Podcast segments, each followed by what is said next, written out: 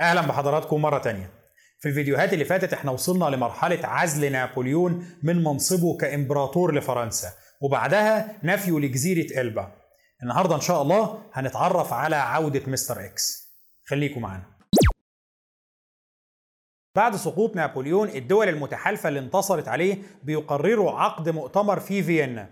بيقول لك إحنا لازم نقعد مع بعض ونعمل مؤتمر علشان نشوف إزاي هنعيد رسم الخريطة الأوروبية بعد رحيل نابليون. خلاص نابليون في خلال السنين اللي حكم فيهم دول غير الخريطة الأوروبية بشكل كامل.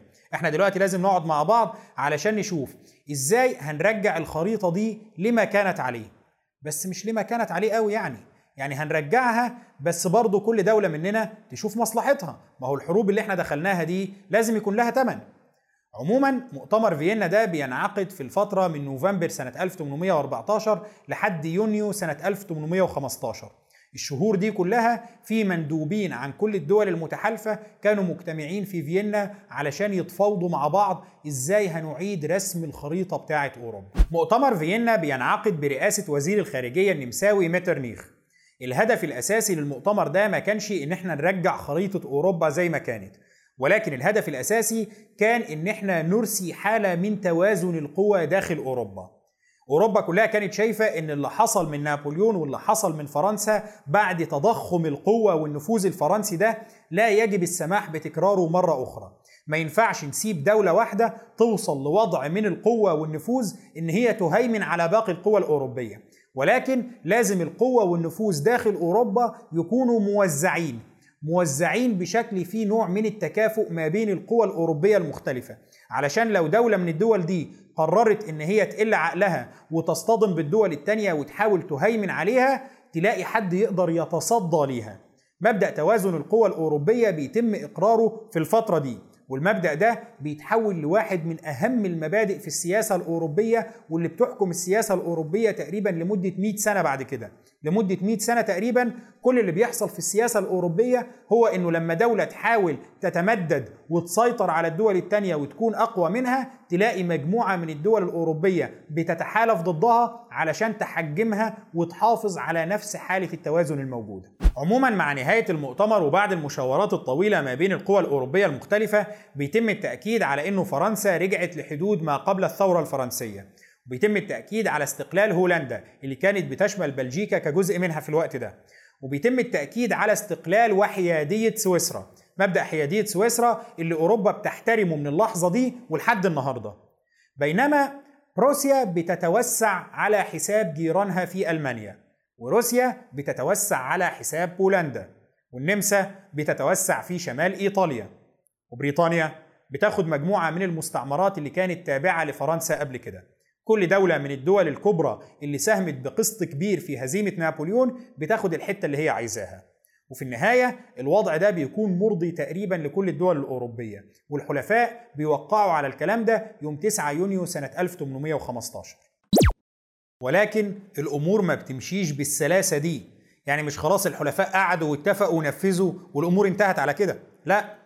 قبل التوقيع على الوثيقة النهائية بتاعة مؤتمر فيينا بثلاث شهور نابليون بيطل برأسه مرة أخرى. مستر إكس الذي لا ينتهي.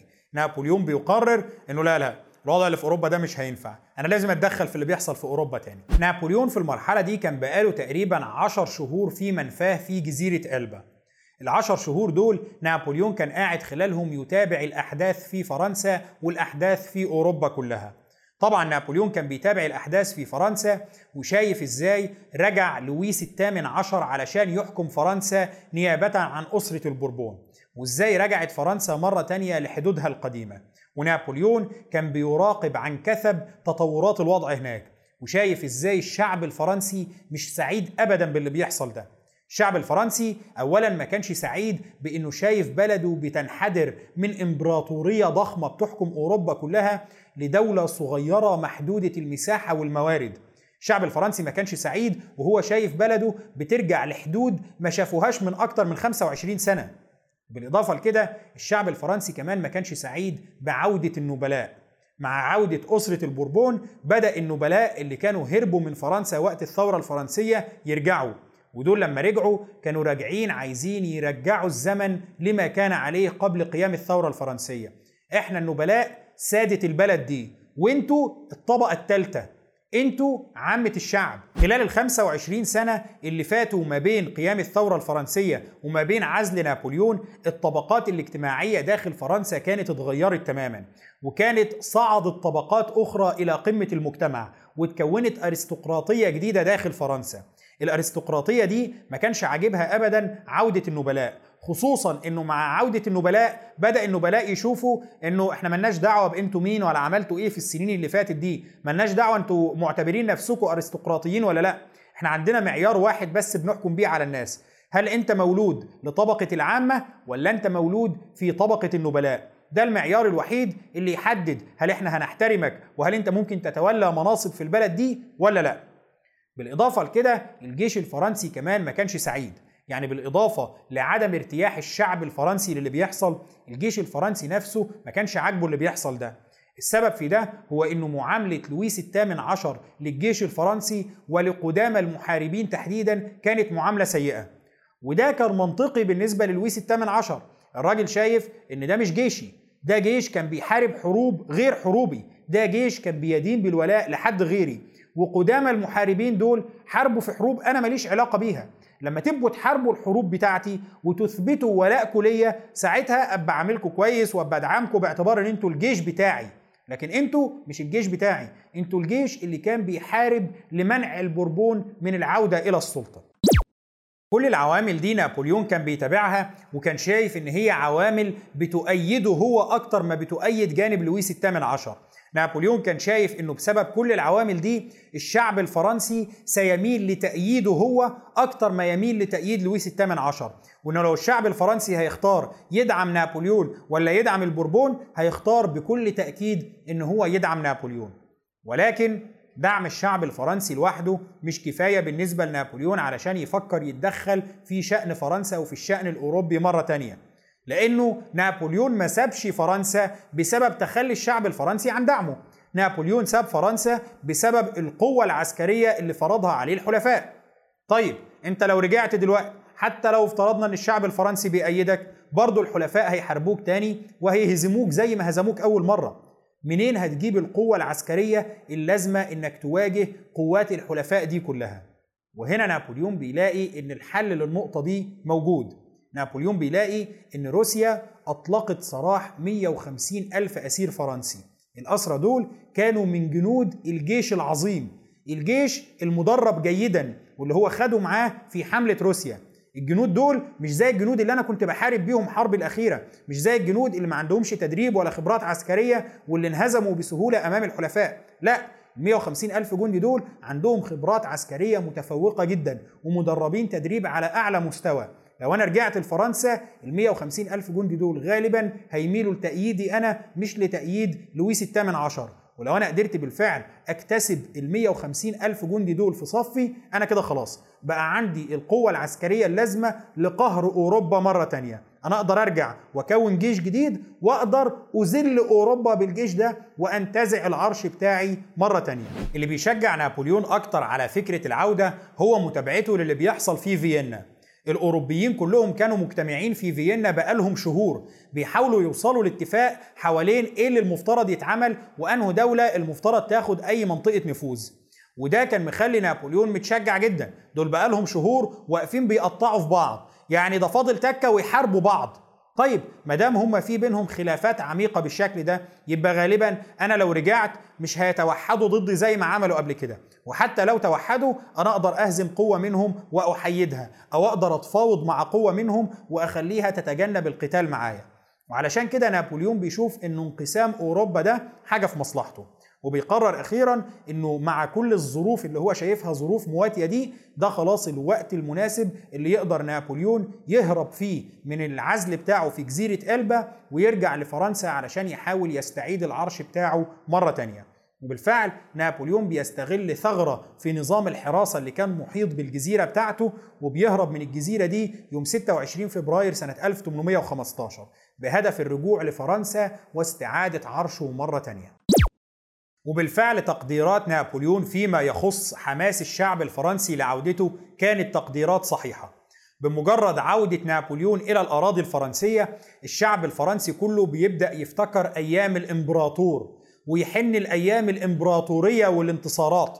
نابليون كان بالنسبة لهم رمز لتوسعات فرنسا والمجد العسكري والانتصارات على أوروبا. وبيبدأ أفراد كتير من عامة الشعب ينضموا لنابليون في مسيرته داخل الأراضي الفرنسية. كل نابليون ما كان بينتقل من مكان لآخر كان بيلاقي حواليه أعداد كبيرة جدا من أفراد الشعب الفرنسي ومن الجنود المتطوعين إلى جانبه. وبيبدأ واحدة في واحدة الناس تحيط بنابليون في مسيرة ضخمة. في البداية الناس اللي كانوا محيطين بيه دول كانوا بيقولوا إحنا بس بنحمي الإمبراطور عشان ما حدش يتعرض له. ولكن بالتدريج المسيرة المحيطة بنابليون بتبدأ تتحول لجيش. في الأول الجيش ده بيكون جيش من المتطوعين. ناس من عامة الشعب أو جنود سابقين بينضموا له. ولكن مع الوقت ومع تضخم المسيرة بتاعة نابليون بتبدأ وحدات عاملة في الجيش الفرنسي بالكامل تنضم له. وحدات كاملة من الجيش الفرنسي بتعلن ولائها وتأييدها لنابليون. وهنا الموضوع بيبان إنه خطر جدا. الشعب مرحب بيه والجيش بينضم له بدون أي نوع من أنواع المقاومة. مفيش أي حد في الجيش ده بيبدي أي نوع من الولاء للويس الثامن عشر. وهنا لويس الثامن عشر بيعمل محاولة يائسة إن هو يوقف نابليون وبيبعت قوة علشان تقبض عليه. روحوا اقبضوا على الراجل المدعي ده اللي جاي يغتصب العرش. ومع اقتراب القوة دي نابليون بيتقدم في استعراض مسرحي أمام الناس دول وبيكشف صدره وبيقول لهم أيوة أنا إمبراطور فرنسا. يلا لو أنتوا جايين تقتلوني اقتلوني. وهنا مع الاستعراض المسرحي الكبير ده الجنود اللي كانوا جايين يقبضوا على نابليون أو يطلقوا عليه النيران بينضموا لنابليون. طبعا بيكون واضح هنا إنه خلاص مملكة لويس الثامن عشر بتنهار فعليا وإنه نابليون جاء علشان يسترد إمبراطوريته. وفي محاولة من نابليون لكسب المزيد من التأييد في صفوف الشعب الفرنسي نابليون بيدعو يوم 13 مارس سنة 1815 لتعديل الدستور الفرنسي. طبعا هو هنا بيتكلم عن الدستور اللي كان موجود أيامه دستور الإمبراطورية.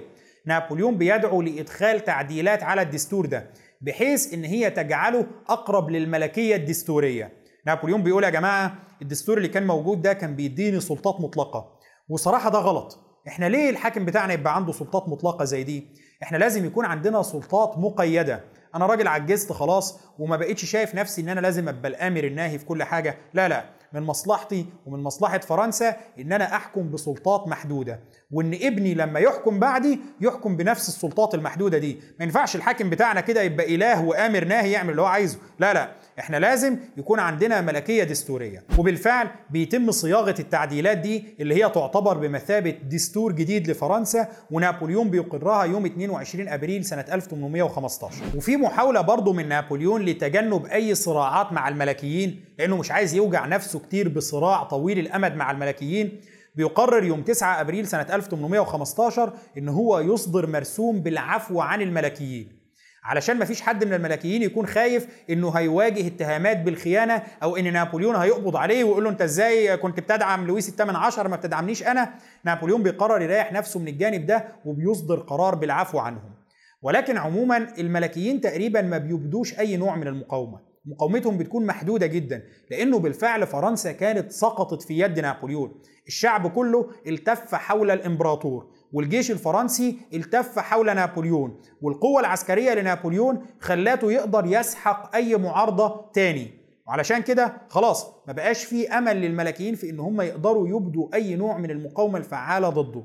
الأمل الوحيد للملكيين هنا كان إن أوروبا تهزم نابليون مرة تانية.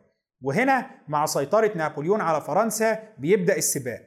نابليون بيسابق الزمن علشان يبني جيش قوي ويقدر بالجيش ده يتصدى لأوروبا بينما كل دول الحلفاء كانت بتسابق الزمن علشان تبعت قوات تسيطر على فرنسا مرة تانية قبل نابليون ما يقدر ينشئ جيش قوي يقدر يمنعهم بيه من هزيمته.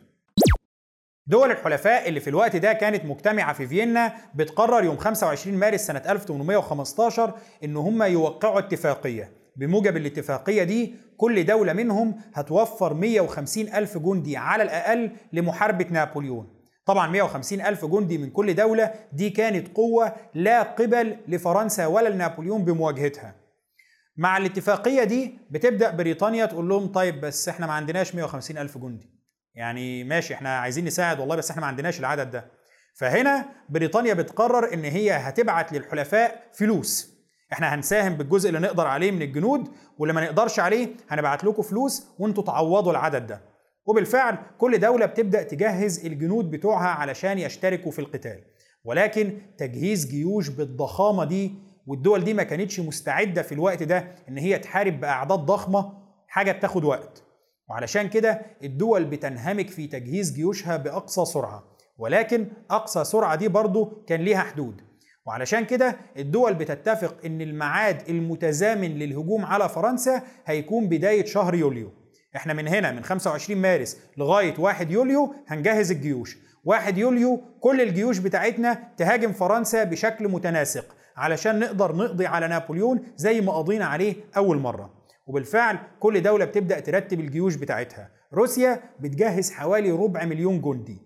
النمسا بتجهز جيشين. منهم جيش نمساوي بشكل كامل والجيش الثاني بيكون مكون من جنود نمساويين ومعاهم جنود من الدويلات الألمانية. بيكون بقيادة الأرشيدوق تشارلز.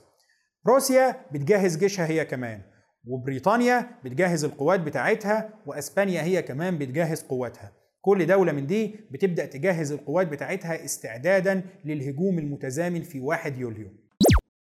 على الجانب الآخر نابليون هو كمان كان بيشتغل بمنتهى الجدية علشان يحشد جيشه.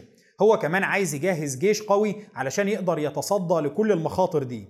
ومع بداية شهر يونيو نابليون بيكون نجح في حشد 200 ألف جندي. بيكون عنده جيش مكون من 200 ألف جندي. أي نعم ربع العدد ده تقريبا كانوا جنود جدد لسه في معسكرات تدريب وما يعرفوش ينتشروا في خطة عسكرية ضخمة ولكن مش مشكلة نابليون برضه بقى عنده عدد كافي يقدر يتحرك بيه ويقدر يعمل بيه عمليات عسكرية متزامنة على أكتر من جبهة. نابليون بيسمي الجيش ده جيش الشمال وبيقود الجيش ده بنفسه. طيب هتعمل إيه بالجيش ده؟ هنا نابليون بيكون محتاج ياخد قرار قبل بداية العمليات العسكرية بتاعته. القرار ده متعلق بالاستراتيجية اللي القوات بتاعته هتتبعها أثناء الحرب. هل إحنا هندافع ولا هنهاجم؟ إحنا ممكن طبعا ندافع لأنه دلوقتي بقى عندنا قوات أكبر من اللي كانت عندنا في المرة اللي فاتت اللي سقط فيها نابليون عن عرشه.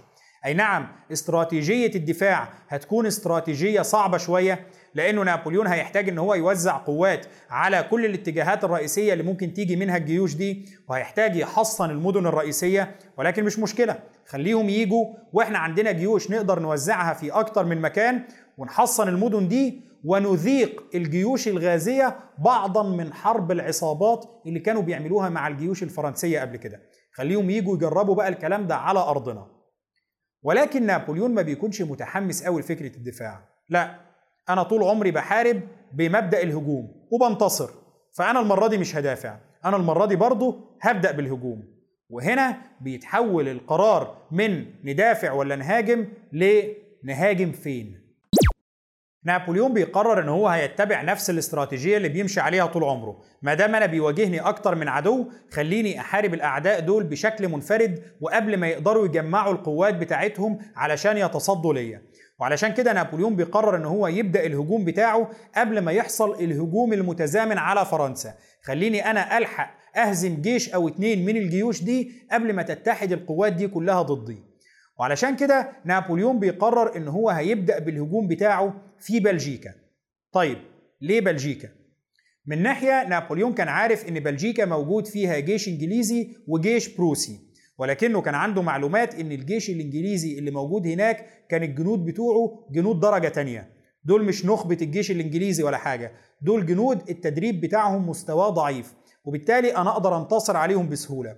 خصوصا وإنه بريطانيا في الأساس هي أضعف قوة برية في كل القوات اللي بتواجهني دي. فأكيد الجيش بتاعهم مش هيبقى على نفس المستوى. أنا ممكن أدخل بلجيكا وأقدر أحطم القوات الإنجليزية اللي موجودة هناك بسهولة وأحطم معاهم كمان جزء من القوة البروسية. النقطة الثانية اللي بتحمس نابليون علشان يحارب في بلجيكا كبداية هي إنه هنا هيكون بيحارب في مناطق ناطقة باللغة الفرنسية. مناطق متعاطفة مع نابليون ومع فرنسا بدرجة كبيرة. وده هيكون أفضل له من إنه مثلا يروح يحارب في الجبهة الألمانية اللي كانت في الوقت ده معادية جدا لنابليون وشايفة إنه الوجود الفرنسي هو احتلال. نابليون بيتحرك بالقوات بتاعته في اتجاه بلجيكا على رأس جيش تعداده تقريبا 120 ألف جندي. هناك كان موجود جيش إنجليزي بقيادة دوق ويلينغتون تعداد جنوده تقريبا 107 ألاف جندي. ومعاهم جيش بروسي عدد قواته حوالي 120 ألف جندي. نابليون بيوصل بلجيكا وبيبدأ بهجومه على الجيشين دول يوم 15 يونيو سنة 1815 في بداية هجومه نابليون بيهاجم البروسيين وبيجبرهم على التراجع عن بعض المواقع. ومع تراجعهم نابليون بيؤمن لنفسه مواقع قوية في المنطقة دي. الهدف من اللي نابليون كان بيعمله في الوقت ده كان إنه يؤمن لنفسه موقع استراتيجي بحيث إنه يفصل الجيشين دول عن بعض. وبالفعل بنهاية يوم 15 يونيو سنة 1815 اللي هو اليوم الأول للاشتباكات نابليون بينجح في الهدف ده وبيقدر يفصل الجيش البروسي عن الجيش الإنجليزي. ودي بتكون بداية ممتازة للمعارك بالنسبة لنابليون تاني يوم اللي هو يوم 16 يونيو سنة 1815 نابليون بيقسم الجيش بتاعه لقسمين. القسم الأول اللي هو الجناح الأيمن للجيش الفرنسي وده كان على رأسه نابليون نفسه. القسم ده بيشتبك مع القوات البروسية. نابليون بيشتبك معاهم في معركة اسمها معركة ليجني. ونابليون في المعركة دي بيقدر ينتصر على البروسيين ويجبرهم على الانسحاب والتراجع. القسم الثاني من الجيش الفرنسي اللي هو الجناح الأيسر للجيش الفرنسي نابليون بيبعته علشان يشتبك مع القوات الإنجليزية بقيادة دوق ويلينغتون. وبالفعل القوات الفرنسية بتشتبك مع الإنجليز في معركة اسمها معركة كواتر برا في المعركة دي القوات الفرنسية بتنجح في منع دوق ويلينغتون من إن هو ينضم للبروسيين أو يقدر يساعدهم. بكده موقف نابليون بقى أفضل بكتير. نابليون كده نجح في عزل الجيشين دول عن بعض وأجبر الجيش البروسي على الانسحاب. كده ممكن يهاجم جيش واحد منهم وينفرد بيه ويقضي عليه. وهنا نابليون كان لازم يقرر هيبدأ بالهجوم على مين. لأنه خلاص الجيشين بقوا بعيد عن بعض والجيش البروسي بدأ بالفعل في الانسحاب. الجيش الإنجليزي كمان أول ما بتوصله أخبار هزيمة البروسيين بيقرر إن هو ينسحب في اتجاه بروكسل. وهنا كل جيش منهم بقى ماشي في طريق. نابليون كان لازم يقرر هيطارد الإنجليز ولا هيطارد البروسيين؟ هنا نابليون بيقرر إن هو يبدأ بمطاردة الإنجليز. من ناحية هو كان شايف إنه الجيش الإنجليزي أضعف وبالتالي أنا أقدر أطارده وأهزمه بشكل أسهل من مطاردة البروسيين. ومن ناحية تانية نابليون كان خايف إن البروسيين يستمروا في الانسحاب بتاعهم ده ويستدرجوه إلى الحدود بتاعة بروسيا. ونابليون ما كانش عايز يدخل في حدود بروسيا في المرحلة دي عايز يأمن ظهره الأول. فبيقرر إن هو هيبدأ بالهجوم على الجيش الإنجليزي وبيحول القوات بتاعته دي علشان تطارد دوق ويلينغتون اللي كان بينسحب في الطريق إلى بروكسل. ولكن اللي بيحصل هنا واللي نابليون ما بيعرفش بيه وبيمثل مفاجأة فاصلة وقت ما بتحصل الحرب الحقيقية هو إن البروسيين ما بيكملوش انسحاب في اتجاه بروسيا زي ما هو كان متخيل. وإنما هم بينسحبوا في البداية في الأول في اتجاه الشمال.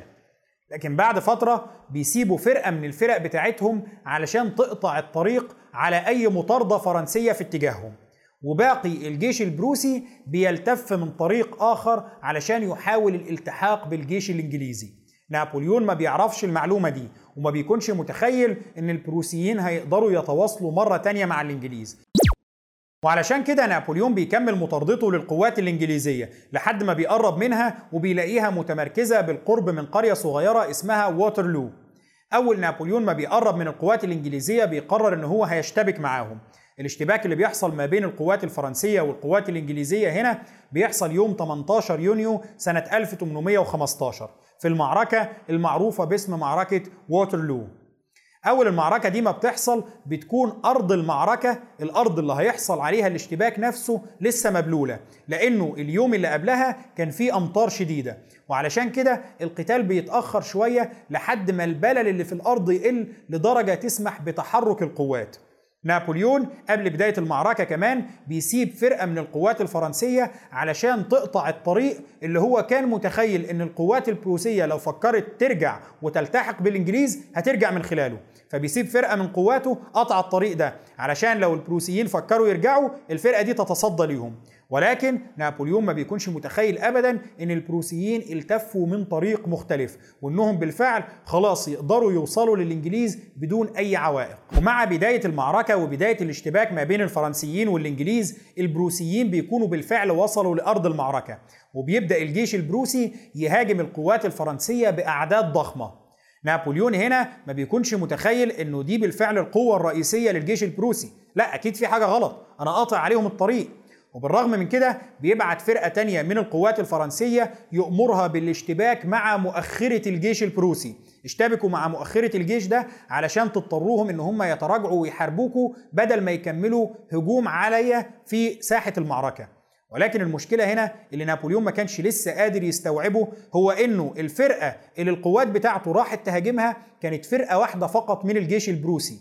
بينما باقي الجيش البروسي بالكامل كان وصل لأرض المعركة. خلاص نابليون ما عادش هيقدر يمنع البروسيين من الانضمام للإنجليز. وطبعا التطور ده كان تطور كفيل بقلب موازين المعركة كلها لأنه في النهاية انضمام البروسيين للإنجليز كان بيديلهم تفوق عددي كبير جدا على قوات نابليون. بتدور المعركة الطاحنة ما بين القوات الفرنسية والقوات الإنجليزية والبروسية. وأثناء المعركة دي نابليون بيرسل موجات متعاقبة من الهجوم على قوات الحلفاء.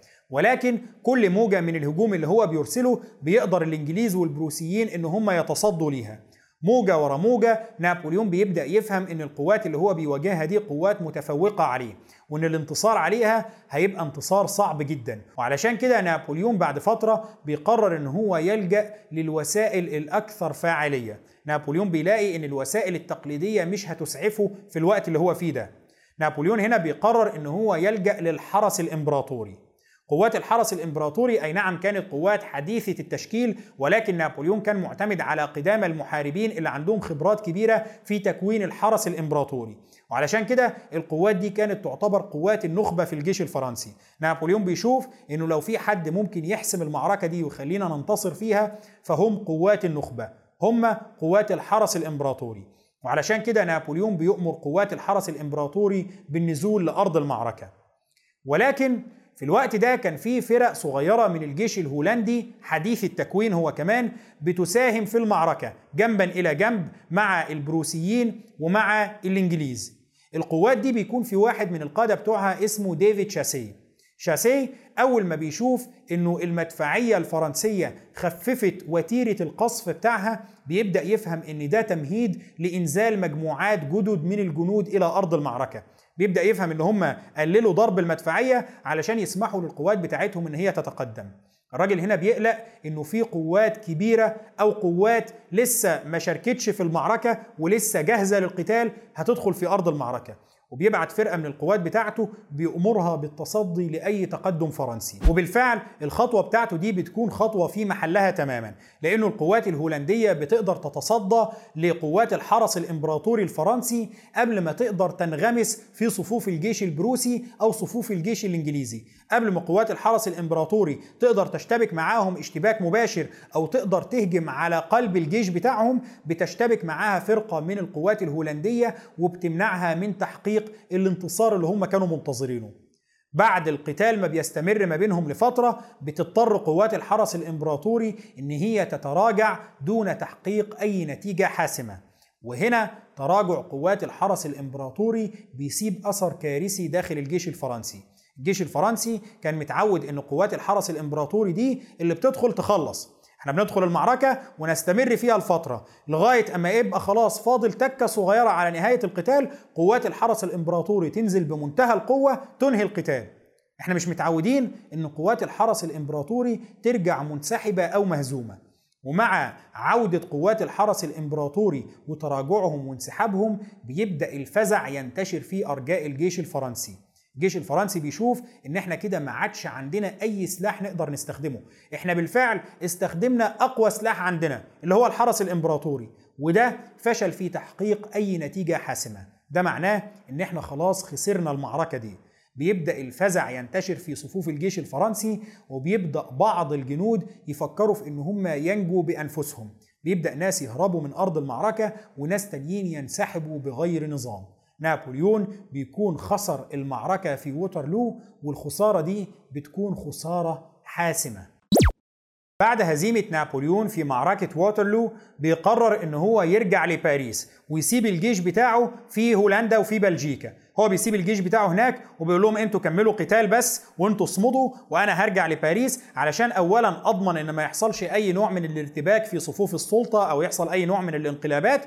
وفي نفس الوقت أحاول أجيب لكم دعم وأجيب لكم جنود جدد وأبعت لكم أسلحة علشان تقدروا تحاربوا وتتقدموا. يلا يا أبطال أنتوا بس اثبتوا وأنا هرجع باريس أشوف الوضع هناك عامل إزاي. يمكن دي ملاحظة ذكية كان أحد المتابعين الكرام لاحظها إن نابليون ما بيرجعش فرنسا على رأس جيش مهزوم. لما انهزمت الحملة الفرنسية في مصر ساب الحملة ورجع لوحده.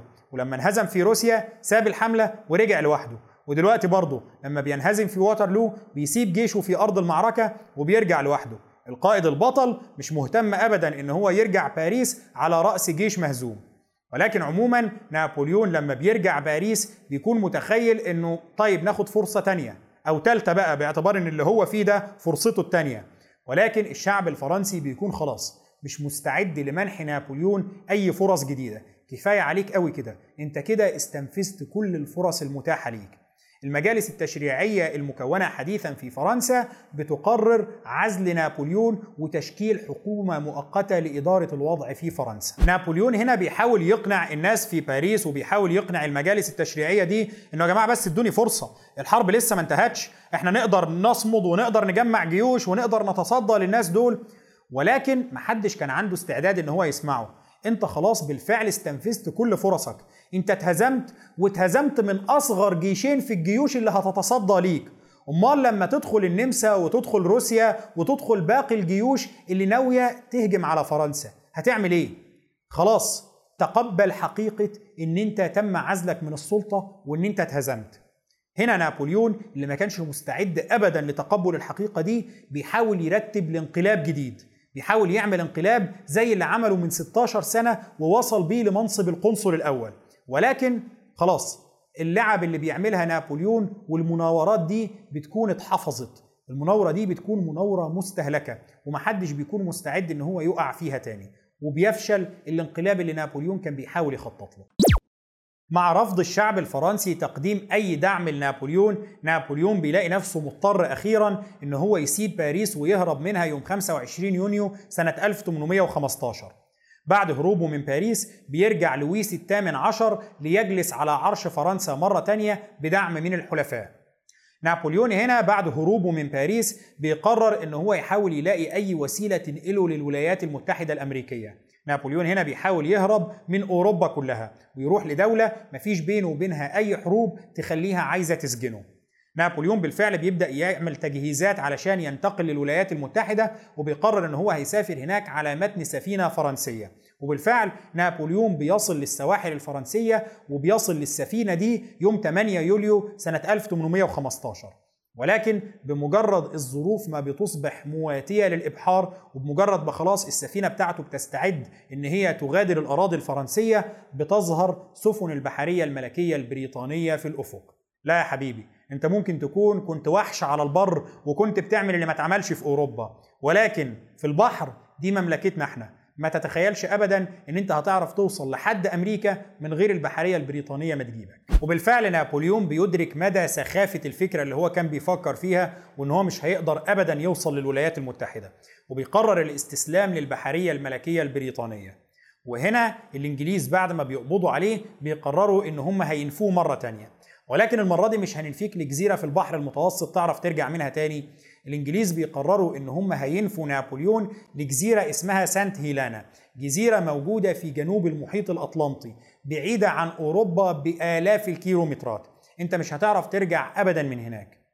ونابليون بيوصل لجزيرة سانت هيلانا في شهر أكتوبر سنة 1815 وبالفعل بيفضل عايش في الجزيرة دي لحد وفاته يوم 5 مايو سنة 1821 السبب الرسمي والمعلن لوفاة نابليون بيكون هو سرطان المعدة.